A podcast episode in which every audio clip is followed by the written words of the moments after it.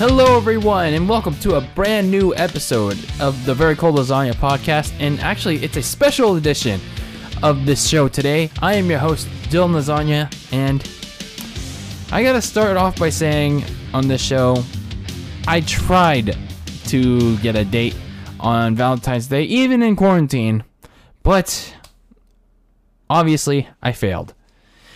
Regardless of my efforts, even in the pandemic, I failed. So, even with these nice pair of roses, and with this nice shirt, I don't know what it is. I failed. I failed, you guys. I couldn't secure a date on Valentine's Day on whatever dating site or going outside looking nice, like these roses, or I don't know. So, you know what?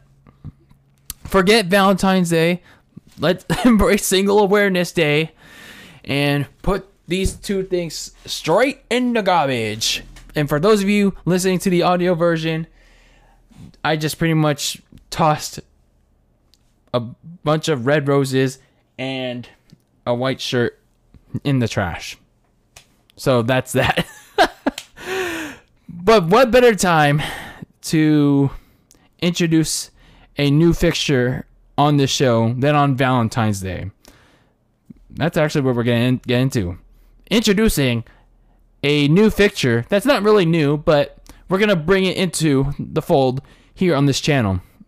And that thing is retro reviews. Now, I don't know how often I'm going to do these retro reviews, but it's a pretty dry period, especially now that the NFL offseason is underway, and I'm not really too keen on other sports like the NBA or hockey or even the college sports and all that. And wrestling is also, like, modern wrestling is also kind of So why not do something special on Single Awareness Day, aka Valentine's Day? And that is bring in retro views, which I'm kind of dubbing the old icebox. Opening the deepest of the fridge and looking through the archives of the past, mainly with old wrestling shows, and sometimes I will review like past football games on occasion, or like past events, whether it's in wrestling or on football, like from big blasts from the past, whether it's good or bad. So this is the first edition of the old icebox, this first retro review. And again, as a casual, all the takes that I have, all the nostalgia that's gonna be here, it'll be mixed. It'll be different from everyone's trip down memory lane. It might be new to some of you. A lot of this we're going to take a look at is certainly going to be new to me. So, with that out of the way, let's go right into the deepest, darkest part of the fridge and go into the old icebox, because we're going to kick off this retro review fixture of the Very Cold Lasagna podcast by taking a look at the 1999 February WWF pay-per-view that took place on February 14th. Yes, on Valentine's Day, 1999, St. Valentine's Day Massacre in your house. This pay-per-view was, when I watched it for the first time, like in whole, besides the main event, it was kind of iffy. It was kind of, I was like, I wasn't sure what was going on here. There wasn't too many promos going on other than them promoting the main event, because that was pretty much the whole night was centered around the main event between Stone Cold Steve Austin and Mr. McMahon inside a steel cage, because if Austin won, Stone Cold would go to WrestleMania and face whoever the WWE champion was. Some of you casuals might know, but Stone Cold Steve Austin at the time during WWF's, that was WWE back then, was one of the hottest wrestlers in the company during the WWF's biggest and like booming period, like besides the the 1980s, the Attitude Era, where they were edgier, grungier, and bloodier, like what have you, like all those edgier terms that you can describe. It was a really good time to be a wrestling fan back in the late 1990s. Obviously, being born in the late 1990s, like I think I was like 2 years old when the Attitude Era first started, so I was still a big baby when the Attitude Era first started. And again, as I mentioned in the pilot episode, I didn't get my hands on wrestling till 2006, and I didn't see portions of the Attitude Era till I first discovered YouTube. So let's talk about St. Valentine's Day Massacre. Obviously, this took place on February 14th, 1999, so on Valentine's Day. So it was a little bit over 20 years ago. Like a little bit over 20 years ago, 22 years ago exact, 22 years ago exactly now. And this was the final In Your House event, and the In Your House events were like monthly pay-per-views.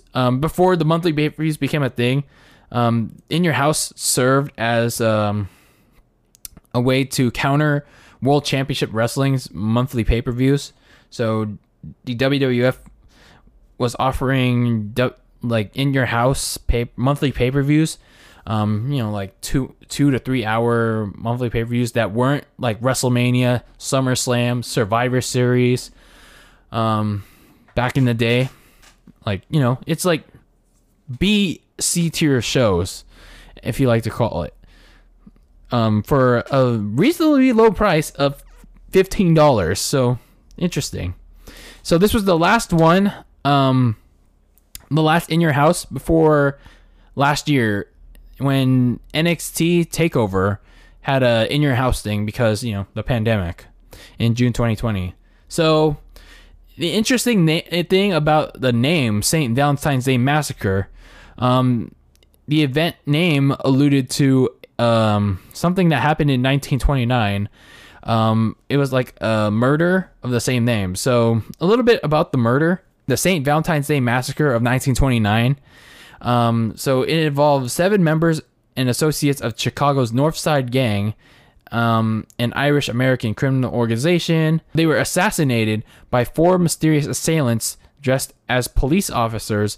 And this was during like this huge gang war during the Prohibition, the Depression era. Again, this was part of a big gang war between gangsters Al Capone and Bugs Moran. Some of you may know Al Capone.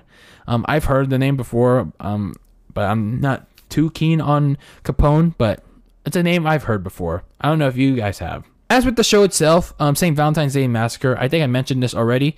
The matches itself weren't special. I mean, other than the steel cage match, which we'll get into. But a lot of this show had a lot of story, like not in terms of in-ring action.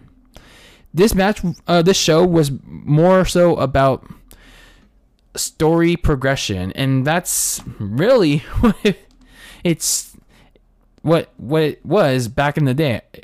Like story progression, character development, like advancement, like moving things along. And obviously, with every like, there's only one pay-per-view a month for the WWE or WWF. So this is the last one before WrestleMania 15. So at least there were some moving parts here. Now, there's a lot of matches here that I had no clue had taken place besides the steel cage match. So it was going to be an interesting card. It was going to be an interesting card going in super blind, not knowing what the hell's going to happen. And I was kind of in for a treat, starting with this opening match. Goldust versus the Blue Meanie, who was going by the name, the gimmick, Blue Dust. So what was going on here is that the Blue Meanie started intimidating Goldust's gimmick of this, blue movie star. To this day, I'm still trying to figure out what Goldust's gimmick was back in the day. So I think on the Saturday edition of Raw, Goldust lost a match to Gilbert. That, you know, some of you may know Gilbert, that parody of Goldberg back in the day, except he's Gilbert skinnier than Goldberg. And then after the match, the Blue Meanie sent down blue paint and spilled it all over Goldust on the Saturday before this pay-per-view. So that pissed Goldust off a lot. And during this match, it was pretty short. This match was pretty short. And it's pretty short, simple, to the point, where Goldust had a lot of the majority of the offense, and he was just pissed off that Blue Dust was stealing his gimmick.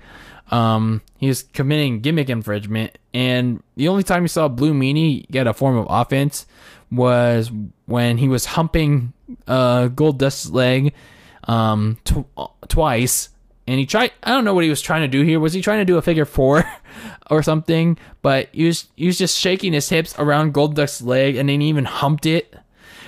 But after the second time, Goldust spanked him around the ring, and he tried to go for the Shattered Dreams in the corner, where Goldust spread his legs on the second turnbuckle, and then he's going to kick him in the nuts. That's his Shattered Dreams signature move.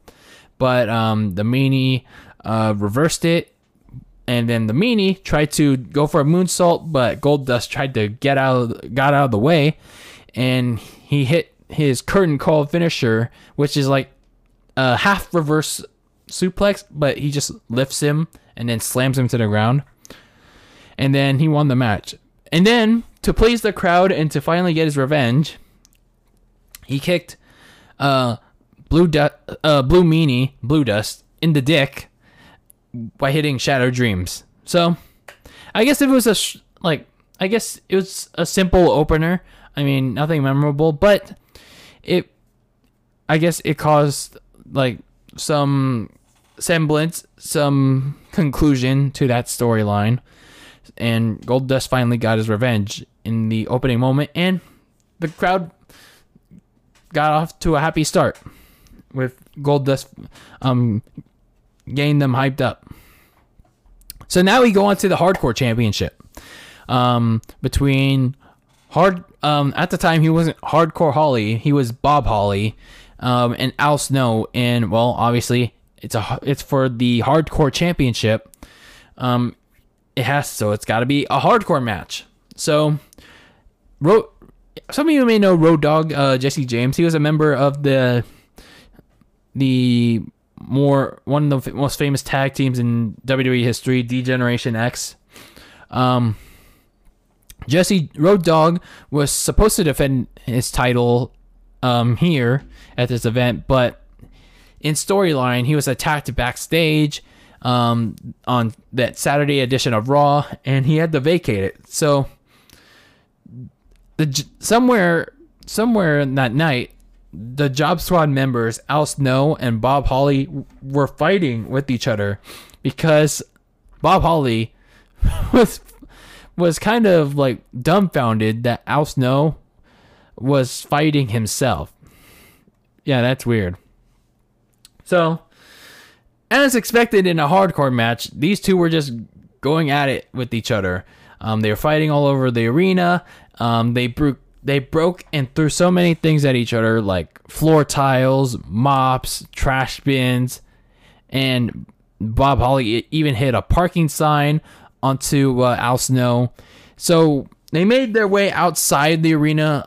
They were at it was called the Pyramid, back in Memphis in 1999, and it was cold as it looked. Obviously, being February, it was cold as hell. So they went all the way near the Mississippi River, apparently. That's where Jerry Lawler and Michael Cole were or telling the viewers.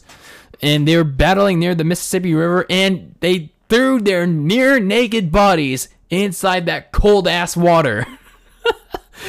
Like, are they freaking crazy? It's one thing where for example, in 2006, John Cena threw Edge in the Long Island South, where it was in the summertime, though. That was in the summer. But here, Bob Holly and Al Snow threw each other in the Mississippi River, where the water was cold. Was cold as hell in the wintertime. They probably had hypothermia after that. They probably had to get, like, a blanket backstage when they had to, like, after that match. They probably got to get hot chocolate or, I don't know, to like, get their body back to their, like, proper temperature. So, Bob Holly, like, strategically won the match and the vacant hardcore title by trapping Al Snow in a nearby chain link fence. So, this was, like, obviously not, like, the hardcore matches of today. I mean, obviously the ones you see today are a bunch of, like, table spots or, like, super flips and kicks and all that. But you're getting a lot of, like, even crazier weapons being used here. And again, going outside to freaking throw each other into the cold ass water.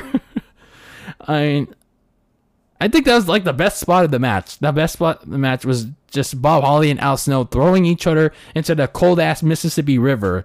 So Bob Holly wins this match. I thought it was all right. For that hardcore title match. Maybe if they have all those hardcore matches on the Peacock streaming service, then I'll probably see much better ones. So next we had Big Boss Man versus Midian. So what's going on here is that two of the biggest stables at the time were at war for control of the WWF. Those two stables being Mr. McMahon's, in character, Vince McMahon's corporation going up against The Undertaker's Ministry of Darkness. So, honestly, like, I didn't know who was the face or the heel, like, who was the good stable, who was the bad stable, because both stables act as heels. Like, the corporation is trying to, like, beat up on all the baby faces, especially Steve Austin. And, well, the Ministry of Darkness at the time was still relatively new. Like, Undertaker was still trying to recruit people in. So we didn't really have a clue what the hell they were trying to do. But Mr. McMahon had to send the Big Boss Man, the corporation's enforcer, because, well, everyone else was either doing something else on the side, or everyone else was too scared to do it. So not a lot happened during this match. Everything else notable happened afterwards. Big Boss Man won with the sidewalk slam. But after that, as Big Boss Man was ready to fight the entire ministry in the ring with his nightstick in hand, The Undertaker's music hit and the lights went dark. And when the lights were dark, the ministry attacked Big Boss Man. And when the lights came back on, the ministry was ready to abduct him under orders from The Undertaker. So the commentators were wondering, where the hell are they going to take him? Where the hell are they taking Big Boss Man? So that post-match segment, like, was a good, like, segue, a good setup for what was to come between Undertaker and Big Boss Man. Well, I don't know about the match though, but it set them up for a collision course towards WrestleMania 15. So then we get the WWF Tag Team Champions, Jeff Jarrett. Oh, I totally forgot Jeff Jarrett was in the WWF at this time. All, The only place I remember Jeff Jarrett was in TNA. Total nonstop action. That's the only time I remember Jeff Jarrett in wrestling was in TNA. I did not remember Jeff Jarrett back in in the Attitude Era. OTRS is probably gonna throw a fit when he hears Jeff Jarrett in this podcast. So the WWF Tag Team Champions Jeff Jarrett and Owen Hart. I didn't know Owen Hart had a tag team with Jeff Jarrett, but nonetheless, they defended their titles against D'Lo Brown and Mark Henry. So what's going on here is that Mark Henry had a character that was at his, besides the Hall of Pain that happened way after the Attitude Era back in 2011. So he had his first peak. He was at his first peak during the Attitude Era, during the 1999, with his sexual chocolate gimmick. He was like a ladies' man, so he was pretty much getting all the he was trying to flirt with all the ladies. He was trying to flirt with Deborah. He was trying to flirt with Chyna. But when he flirted with Deborah, Jeff Jarrett, it was just a ruse. Because Jeff Jarrett attacked them on an edition of Raw. So when that happened, as they were preparing to go up against Jarrett and Hart, D'Lo Brown introduced Henry to this new girl named Ivory. And I'm like, interesting. So this tag team match kind of exemplified how simple things were back in the day. It kind of exemplified how much emphasis was on the actual tag team wrestling, not all these super spot monkey moves, but on tag team chemistry, much simpler tag team chemistry. Jeff Jarrett and Owen Hart having good teamwork, actually exhibiting good teamwork, along with Mark Henry and D'Lo Brown through their strength and power.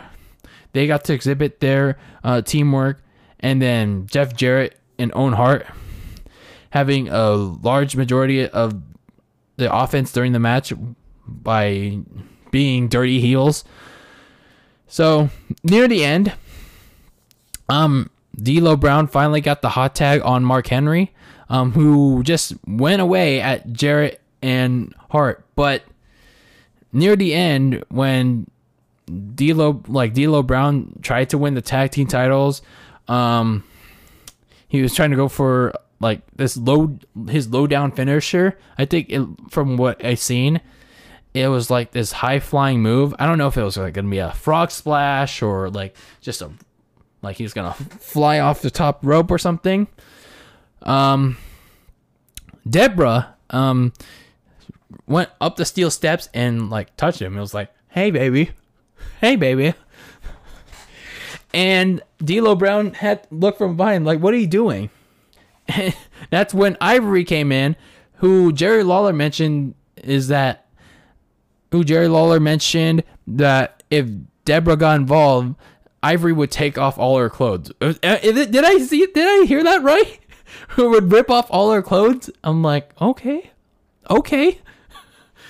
So Ivory and Deborah are arguing, and D'Lo Brown and Mark Henry are trying to restore order, but while Mark Henry has Owen Hart pressed up in the air, no, not Owen Hart, but Jeff Jarrett, Owen Hart hits Mark Henry with the guitar and breaking it between his legs. So that allows Jeff Jarrett to lock in the figure four, and Henry taps out. Now keep in mind, when they broke the guitar, the referee was distracted, and obviously the referee's being stupid. They're like, what just happened? But yeah, Jeff Jarrett and Owen Hart retained the tag team titles via dirty methods. So overall, a nice little tag team match here, and I like the little story elements here too. Like how Michael Cole touched on how many women Mark Henry already encountered with his gimmick, and how Deborah really knows how to get attention. Like, literally, she was all over this match. She was just like, they focused her on so many times, and she got involved with the finish. So clearly, this I don't think this feud was over with come WrestleMania. I'm assuming. So then we get to the Intercontinental Championship match between Ken Shamrock and Val Venis. And by the end of this match, I kind of had mixed feelings. But watching the pre-match promo, it was very interesting. This kind of exemplified the definition of Valentine's Day here. This really did. This was the match. This is the match promo that that really exemplified Valentine's Day. So Val Venis, whose gimmick was that of an adult porn star, you know, hello ladies. So he was having a storyline with Ken Shamrock's, you know, sister, not really sister. He's just playing. It's just a actress playing as Shamrock's sister, Ryan. But let me just say first, like, I don't know what, why, or how. I'm not sure what kind of girl's name is Ryan, but I mean, just bear with me. It's just kind of weird. That's just kind of weird. So anyway, Val Venis is hitting and even banging on Shamrock's not really sister Ryan, and they even filmed this like pornographic film, like Val Venis filmed, called Saving Ryan's Privates. Now obviously if you don't get the parody, go look it up on Wikipedia. So, Ken Shamrock, although he promised to keep his cool because obviously he's trying to be a protective yet calm brother to his sister, he saw this film. He saw this happen. He saw Venis being too flirty with Ryan. And he completely lost it over the next several weeks leading up to St. Valentine's Day, and he hit Venis with a chair at one point, and then he attacked a bunch of referees during one of Venus's interviews leading up to the event, and it scared all the referees. And Earl Hebner, the senior referee in the WWF at the time, he was like, we're not officiating this event. Everyone's scared to do it. We're scared of what Ken Shamrock's going to do to us if Venis gets his hand or does anything flirty again with Ryan, or like, screw you. We're not officiating this match. So no one wanted to officiate this match. Someone had to officiate it. And the only one willing, badass Billy Gunn. So we get into this match, and Venis, obviously being his freaking porn star self, he comes out with Ryan in a very skimpy outfit, and the cameraman at one point during Venus's entrance focused on Ryan in a very tilty angle. What the fuck are you doing? Like, what are you doing, cameraman? So Venis obviously has his entrance, and then Venis makes a pun about Valentine's Day and how he has a heart on for the audience. God damn it, Val Venis. So Ken Shamrock comes out next, and he's like, I want this motherfucker right now. And he rushes to the ring, and he wants some of Val Venis, but Val Venis strikes first. And like Billy Gunn, because Michael Cole mentioned how He hates both of them. He was kind of like very, I don't know if you could call him very biased or impartial during this match, but he was very slow to react at a lot of times during this match. Like, he either was slow to react or disinterested because, again, Michael Cole mentioned, he hated both of their guts. Like, especially in the very early portion where in the first pinfall attempt, he counted very slow for Val Venis. So once the action started to get to the outside, when Ken Shamrock was on offense, Billy Gunn got in the face of Ken when they were fighting at ringside. Ken Shamrock and Val Venis, and Billy Gunn told Ken to get back in the ring. And while they did, Billy Gunn obviously checked out Ryan's ass. God damn it, Billy. I know you're Mr. Ass, but yeah, I could see why you're Mr. Ass. So anyway, there's a lot of the middle portion of the match. Not too much happened, but it was where the ending that things got really interesting. So Ken Shamrock hits a DDT on Venis, and he was gonna win this match. Like, he had the 3 count. Let's be honest with you, but Billy Gunn purposely stopped at 2.5, or maybe 2 3/4, and that pissed off Ken Shamrock. And I'm gonna say this right now. I was gonna save this for my opinions, but Ken Shamrock was like spitting F-bombs all over this match, uncensored. That's how WWF got away with so many censors back in the day. I'm like, that's crazy. That's crazy. So, Ken Shamrock tried to win it with the ankle lock, but his sister helped drag Val to the bottom rope in front of both Ken and Billy Gunn. So Billy Gunn didn't care that Ryan literally helped drag Val Venis to the bottom rope. There was like, you're not okay. I don't really care. I'm not gonna eject you or disqualify Val Venis. Yeah, you can help.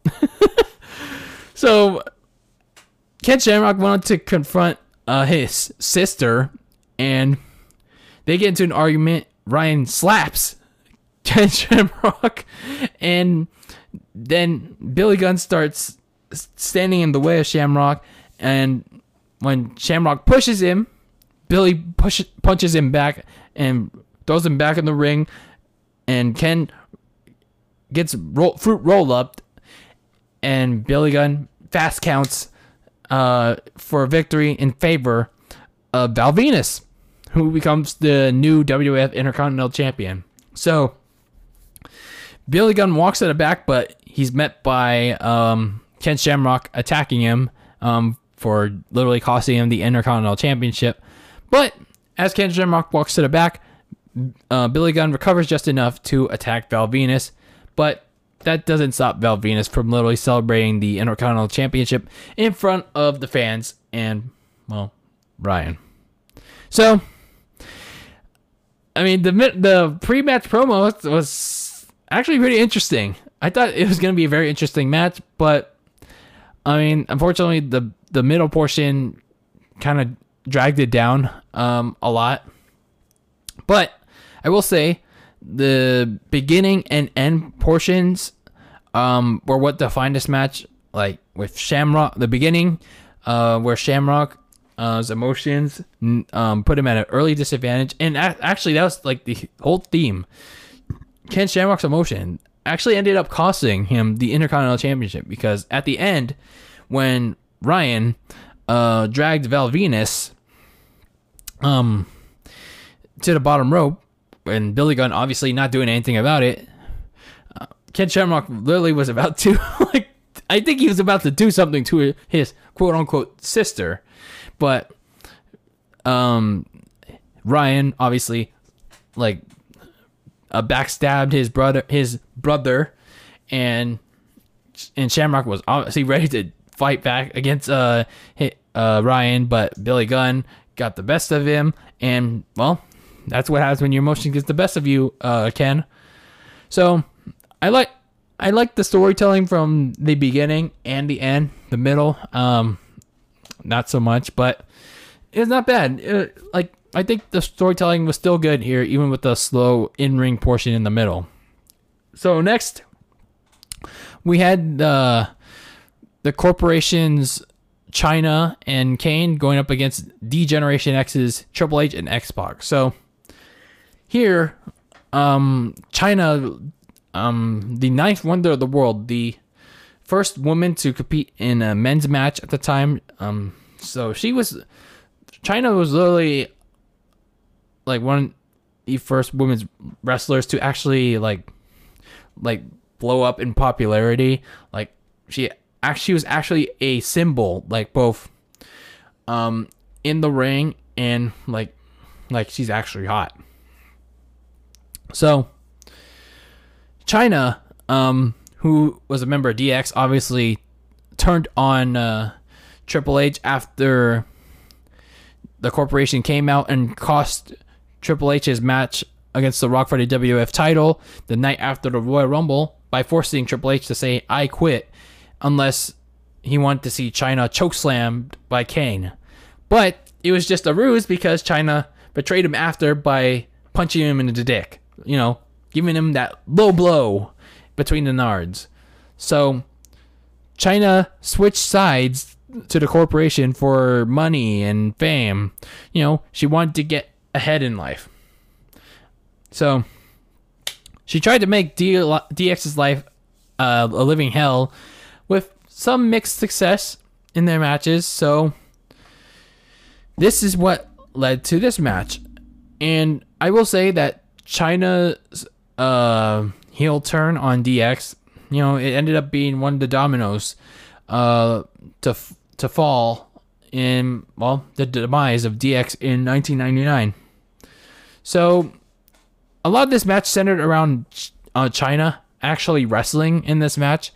While she did wrestle, she actually showed a lot of flashes that she could hang with the boys, performing power slams, scoop slams, and former Triple H and X-Pac, who sold her moves pretty well. Kane would do a lot of work this match, like blind tagging Chyna, and you could tell like Chyna was like, "Let me wrestle here, man. I want to wrestle." So Kane was just like, "Nah, I want to do this. I have to do this."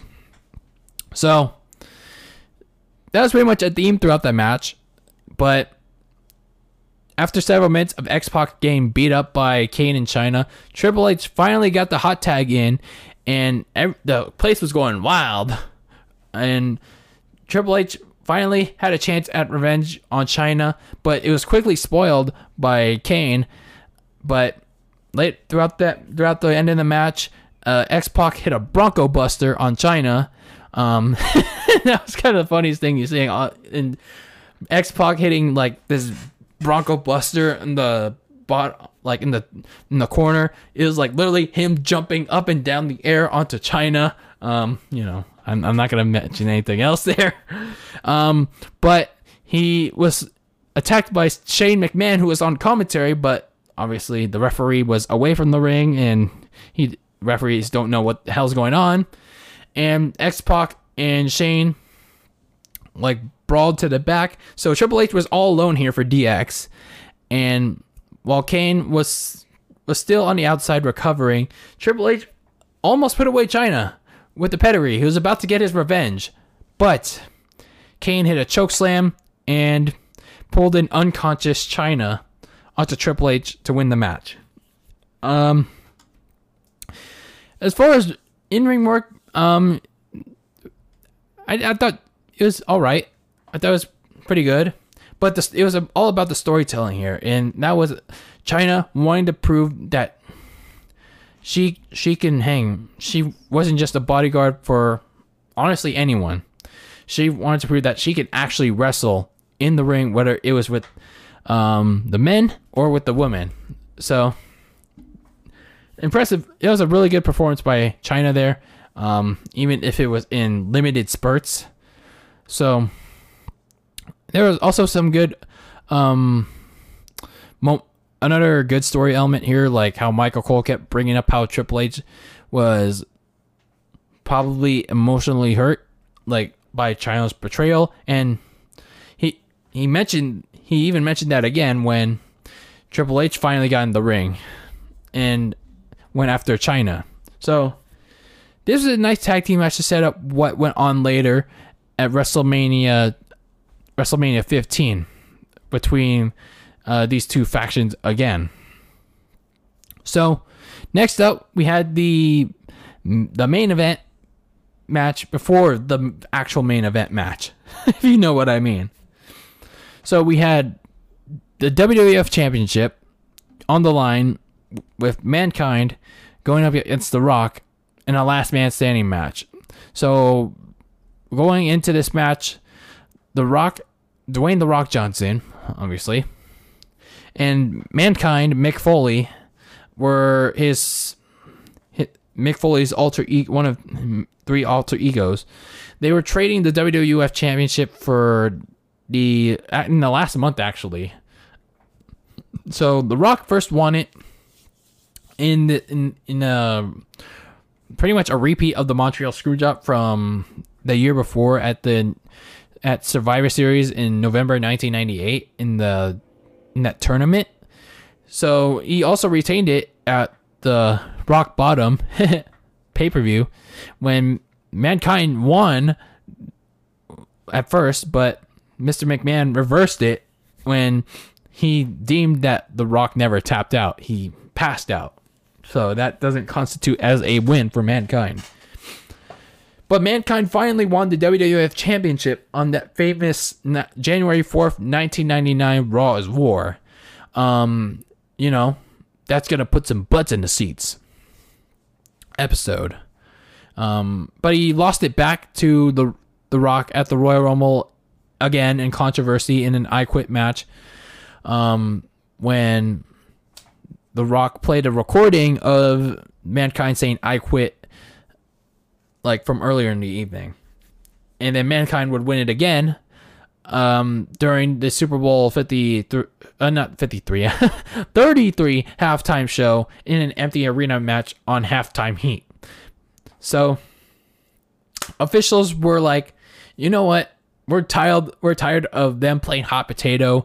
We need a definitive champion that can challenge either Steve Austin or Mr. McMahon going into WrestleMania. So we're going to get one at St. Valentine's Day Massacre in a last man standing match. So for the match itself, well, just like with the hardcore title match, there's a lot of brawling around the ringside. You got a lot of crazy spots, like Mankind hitting a DDT through a table, that Rock and Mankind throwing each other into the simple yet solid steel like stage, like the solid steel stage, like curve thing. So later on in the match, Mankind tried to go for the People's Elbow in the ring, but The Rock dodged it. And also later in the match, Mankind tried to pile drive The Rock through the announce table, but The Rock reversed it, and Mankind got backdropped headfirst onto the edge of the announce table. So that probably hurt a lot. But considering Mick Foley and his love for pain back in the day, yeah, he probably loved that. So there was a lot of times where they're just trying to knock each other out, because in a last man standing match, that's pretty much your goal, to not get up at the count of 10, pretty much like a boxing match. So Mankind tried to end this match with the mandible claw, but the ref was knocked out. Like, they accidentally knocked the ref out of the ring, and Mankind had to bring him back in. But the ending came when the Mankind and The Rock hit each other in the head so hard with steel chairs that they couldn't answer the 10 count. So yeah, the match ended in a draw, and that was that. And all I can say is if that ending happened in 2021, wrestling social media would have crapped all over this match more than the crowd did back in 1999 when they were chanting bullshit, bullshit, bullshit. Like, wrestling Twitter was like, that was the worst matching ever. How could you do this, man? Like, this booking sucks. I'm going to cancel WWE Network. Yeah. Like, I don't know about that. Like, I don't know about that one. Like, but even then, like, without this weird ending, I doubt the match stipulation, like, out of the previous ones they did, like, the empty arena, the I Quit match, I thought it was a fitting way. I thought it had a definitive winner. It could have been, like, a definitive way to end their rivalry. Like, whether it was The Rock or Mankind winning, but obviously we know that The Rock would go on to win the WWF Championship back from Mankind and then face Steve Austin for the WWF title at WrestleMania. Oh, spoiler alert. But anyway, so, yeah, this was a fitting stipulation because both of these men hated each other so much and they put each other through so much hell in those last 3 months. But yet, this just felt like a false count anywhere match. Like, with all the, like, I get it. They hate each other. They put each other through hell. But considering, like, with all the crazier stuff we got in the halftime heat and the I Quit match, they didn't really do anything different in this one. Like, so, the only thing that I did like, though, was The Rock. Like, when he was, like, when Mankind was trying to get up, The Rock went on commentary, took over from Michael Cole, and he was just talking trash against Mankind until he got punched in the face. He got yeeted on, and then at one point during the match, before he got into the mandible claw, The Rock sang to the crowd. He sang to the crowd, and the crowd was actually singing with him. That's proved prior to, even before The Rock went on to have major superstardom. He was so over. He was so popular with the fans. The fans loved him. They were just waiting for him to get out of the corporation. Man, his mic skills, charisma, and obviously he's a heel, so arrogant. He was good. He was really good here, yet again. And Mankind was obviously a good foil to that. So, Rock had his moments. Mankind had his moments. But, I mean, the match was eh. But now we have the main event. Stone Cold Steve Austin versus Mr. McMahon in a steel cage match for a WWF Championship match at WrestleMania 15. So, why is Mr. McMahon having a number one contendership match when he won the Royal Rumble not even a month before, just weeks after he won the 1999 Royal Rumble match after just eliminating Steve Austin? Well, he announced that because he's not a full-time competitor, he would forfeit his guaranteed title opportunity against the WWE champion. Now, obviously, he would probably forfeit it anyway because, well, your WWF champion at the time was your fellow corporate champion, The Rock. So, is Mr. McMahon versus The Rock at WrestleMania 15? I'm not gonna face my corporate champion. Like, I'm not gonna do that. Or maybe I do. Maybe I don't. It's good shit, pal. Think about it, pal. So anyway, Mr. McMahon doesn't want to face the WWF champion at WrestleMania because he's not a full-time competitor. But the WWF commissioner, Shawn Michaels, informed Mr. McMahon that because he can't compete, the runner-up, which was Steve Austin, would take his place. So, Stone Cold, being that the rebel, the asshole, the ass kicker, what have you, the beer head, the rattlesnake that he is. He used this latest McMahon failure to his advantage and lured him into accepting a match, and not just any match, but a probable ass kicking without any consequences whatsoever and with no help from the corporation. A steel cage match. And while obviously when, from history's past, we've seen with steel cage matches, even though it's supposed to stop outside interference still happens, but Mr. McMahon went a step ahead and guaranteed Austin that no member of the corporation would get involved or they'd be fired on the spot. So we head into this match that most of you that have played WWE video games or have seen on like highlight packages or something have, but mostly WWE video games, like have seen countless times. So we start the steel cage match, but not really, because Mr. McMahon, being the arrogant and cocky owner that he is, he makes Austin wait. He doesn't enter the cage right away because, well, he doesn't want the ass kicking. He doesn't want to get his butt whooped. And Austin, he doesn't want to wait any longer. He gets out of the cage and he chases McMahon around before McMahon smartly gets it in the cage and locks himself in.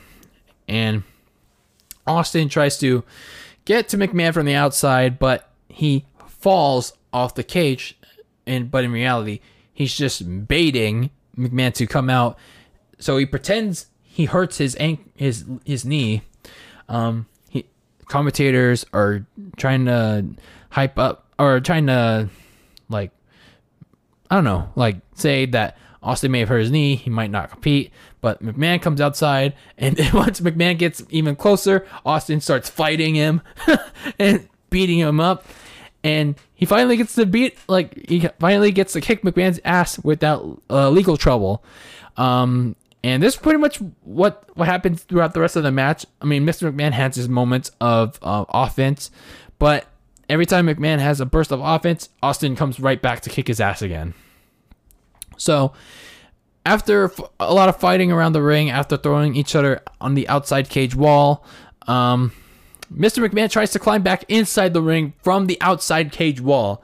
And oh man, that was a mistake, Mr. McMahon, because Austin bashes his skull into the top of the cage, and Mr. McMahon sells this so well. McMahon head bounces off, and McMahon like ricochets like this. His head bounces off, and McMahon literally just bounces off the cage through the span and drops down through the Spanish announce table, and it breaks. So 20 feet, he goes 20 feet off the cage, bounces off, and goes through the Spanish announce table. And that's a moment you'd often see if you played the WWE 13 or WWE 2K16. So after McMahon gets bounced on through the table, they bring out the stretcher after this, and they tried to give Steve Austin a forfeit victory, but Austin wanted to finish his can of whoop ass, so after he cut a promo on wanting to finish his can of whoop ass, he goes after a stretcher-riddled McMahon, and he's like, I want to finish this. I want to finish this now.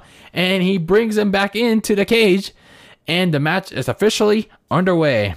So Austin starts kicking his ass inside the cage, but as Austin, pandering to the crowd, he starts to climb up the cage, trying to win the match, because back in the day, you couldn't win the match by pinning your opponent inside the cage. You actually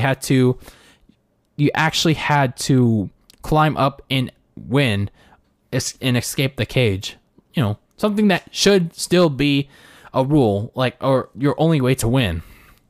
Escape the cage, not by pinfall or submission. But anyway, so the common theme throughout this match was every time that Austin would win this match easily, McMahon would like literally lure him back in by giving him the bird. So this happened twice, and the first time that it happened, Austin continued to beat McMahon mercilessly, and he even got McMahon to bleed by throwing him into the cage wall so many times, especially on the time that he threw him to the cage hard. He made him bleed. So Austin finally had enough. He wanted to win the match, but as he almost touched on the second time, he tried to win the match when he was about to have his feet touch the floor, like literally like 10 feet, not even 10 feet, 5 feet below the floor. McMahon flipped him off again, and Austin came back in. This time gave him a stunner, and as Austin was taunting McMahon all over the ring, the camera was kind of like shaking a bit because, well,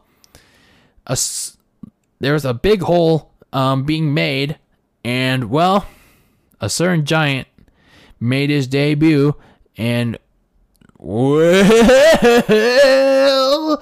it was Paul White. Paul White, a.k.a. The Big Show, made his debut on this night and started attacking Steve Austin, throwing him into the cage wall, and everyone was booing Paul White, and Michael Cole was going batshit crazy. Look at him, he's so big. It's Paul White. And McMahon was like, yeah, you like me now, Austin? I got this big bad giant all over your ass. Yeah. And McMahon commanded White to throw Austin through on the cage wall again, but this time much harder that he bleeds. But when White tried to throw Austin again, he threw him way too hard, and the left panel of the cage opened. It swung open, and Austin easily dropped down to the floor, and just like that, he won the match and got his WWF title match, which eventually became The Rock at WrestleMania 15. So if you're looking for the in-ring work rate in this match, obviously you're not going to get it here with this steel cage match between Austin and McMahon, because this was all about continuing this Austin McMahon rivalry and the storytelling that came with it. Because after a year and a half of torture, Austin beating up McMahon, with Austin getting arrested, Austin getting into legal trouble, Austin finally beat up McMahon in a sanctioned, like, I don't know if you would consider steel cage match a sanctioned match, but nonetheless, he got to beat up McMahon in a wrestling ring with no problems whatsoever. And he enjoyed the hell out of it. And McMahon finally got, for one night at least, got what he deserved. And while it looked like it was going to be a one-sided matchup, Paul White, the Big Show, made his debut. And while he still somehow made McMahon lose this match. So, overall, this match was yet another storytelling goodness. Full of storytelling goodness. But overall, that was St. Valentine's Day Massacre. It was not a bad show. But again, it was not a great show by any means. But it was, I would say, I don't know, good, like a decent, like I'll say, in terms of storytelling, good show to set up WrestleMania 15. For someone that hasn't got in tune, too in tune with some of the Attitude Era matches, wrestlers, pay-per-views, etc. This was a pretty decent show that would get me introduced to some of them, at least. Obviously one pay-per-view doesn't fully get me engaged in some of these wrestlers, but it gives me a good introduction to them. And the big thing here was the vignettes, the commentary, which back in the day actually explained who, like in depth, who these wrestlers are, and it's so much. It was so much easier back in the day what their gimmick was, what their characters were. Nowadays, it's like we have to freaking rely on Google. Like, it's again, it's not our job, like as viewers, as casuals, or even like even the core or hardcores to determine what the hell, like these wrestlers' gimmicks or characters are. It's not like we're not supposed to Google it or whether it's a character or who, like who's this wrestler.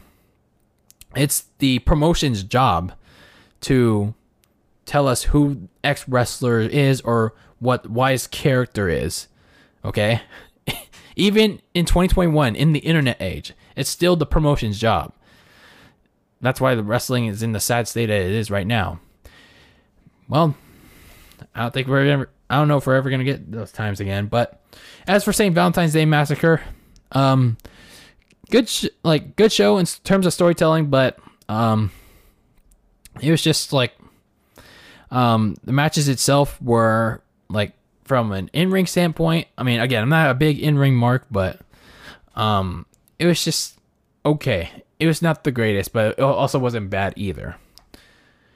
But with that being said, thank you for tuning in into this special Valentine's Day edition, or I like to call it Single Awareness Day edition of the Very Cold Lasagna podcast. I am your host, Dylan Lasagna. Make sure to follow me on Twitter and Instagram at Very Cold Lasagna, and make sure to subscribe to the YouTube channel for podcast extras, clips, and what have you, and turn on that notification bell so you'll be notified of each and every one of those when those go up. Make sure to listen to the show on Apple Podcasts, Spotify, and Anchor FM. And I hope you guys enjoyed this retro review of St. Valentine's Day Massacre, the old Icebox. The old Icebox retro review. A new fixture here on this podcast. So until next time, keep that lasagna very cold in the fridge with your casual, cold, and dumbest take on the world of professional wrestling and sports. And I will see you all next time.